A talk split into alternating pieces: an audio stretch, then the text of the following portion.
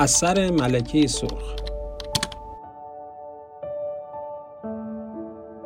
دارون اجماغلو و جیمز رابینسون در کتاب جدید خودشون با عنوان دالان باریک در فصل دوم استعاره جالبی رو به کار می‌گیرن. اثر ملکه سرخ.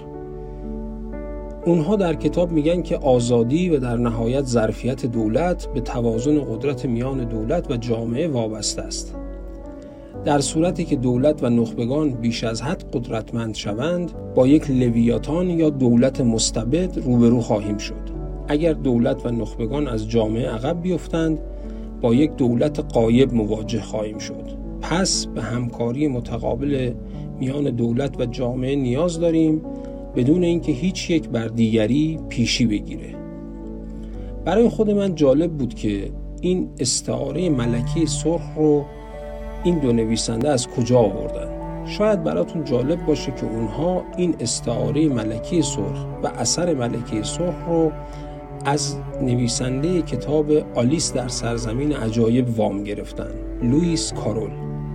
لوئیس کارول دو تا کتاب دیگه هم داره با عنوان آن سوی آینه و آنچه آلیس آنجا دید. لوئیس کارول که در واقع این سه کتابش در دسته کتابهای تخیلی کودکان جای می‌گیره استاد ریاضی دانشگاه آکسفورد بود.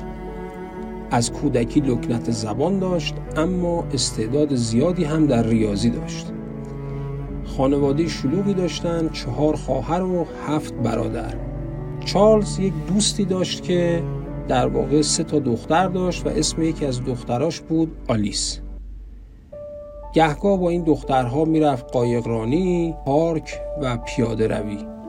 این دختر سوالاتی از چارلز می‌پرسید و اون هم پاسخهایی به او می‌داد.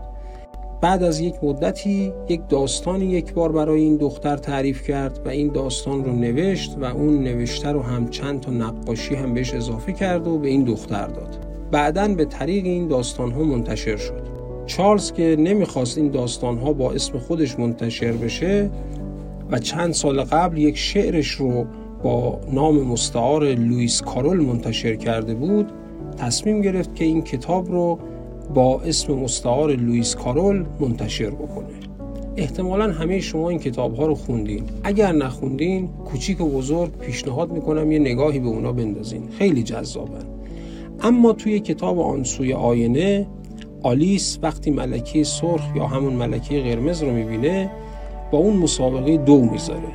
بعد از شروع مسابقه آلیس به رغم تمام تلاش های خودش نمی‌تونست مکان شروع مسابقه رو به یاد بیاره. به عبارت دیگه فکر می‌کرد هنوز داره در جا می‌زنه. هر چقدر سریع هم میدوید فکر می‌کرد سر جای خودش مونده و تکون نمی‌خوره. اونها وقتی میدویدن ملکه مرتب به آلیس می‌گفت سریعتر سریعتر ولی آلیس باز هم سریعتر میدوید اما حس می‌کرد در جا می‌زنه. بعد از اینکه آلیس نفس نفس زنان در جای خودش متوقف شد با شگفتی تمام به اطرافش نگاه کرد و پرسید چرا تصور می‌کنم تمام این مدت زیر همین درخت بودیم انگار همه چیز دقیقا همون جاییه که بود. ملکه سرخ هم پاسخ میده بله همینطوره. می‌خواستی چطور باشه؟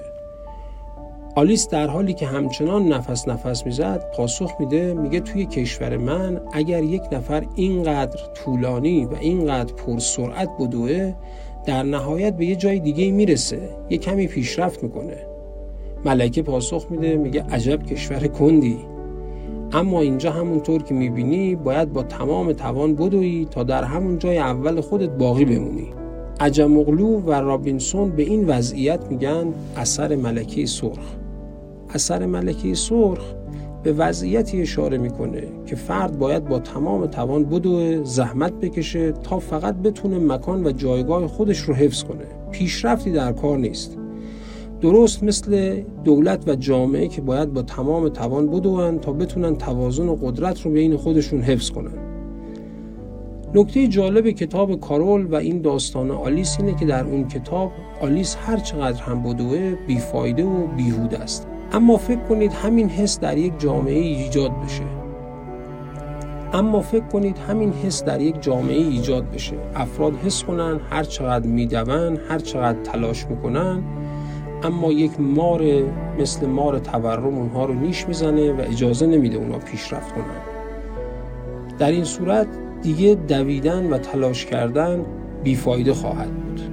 اگر دولت یک جامعه یا لویاتان اون جامعه مستبد باشه و جامعه دیگه حس کنه دویدن بیفایده است رشد اقتصادی اتفاق نمیفته کیفیت زندگی اونها بهبود پیدا نمی‌کنه در واقع اثر ملکه سرخ توی اون جامعه فعال شده. پس ما به جوامعی نیاز داریم که هم دولت و هم جامعه در اون با سرعت بدون و هر کدوم کار خودش رو بکنه.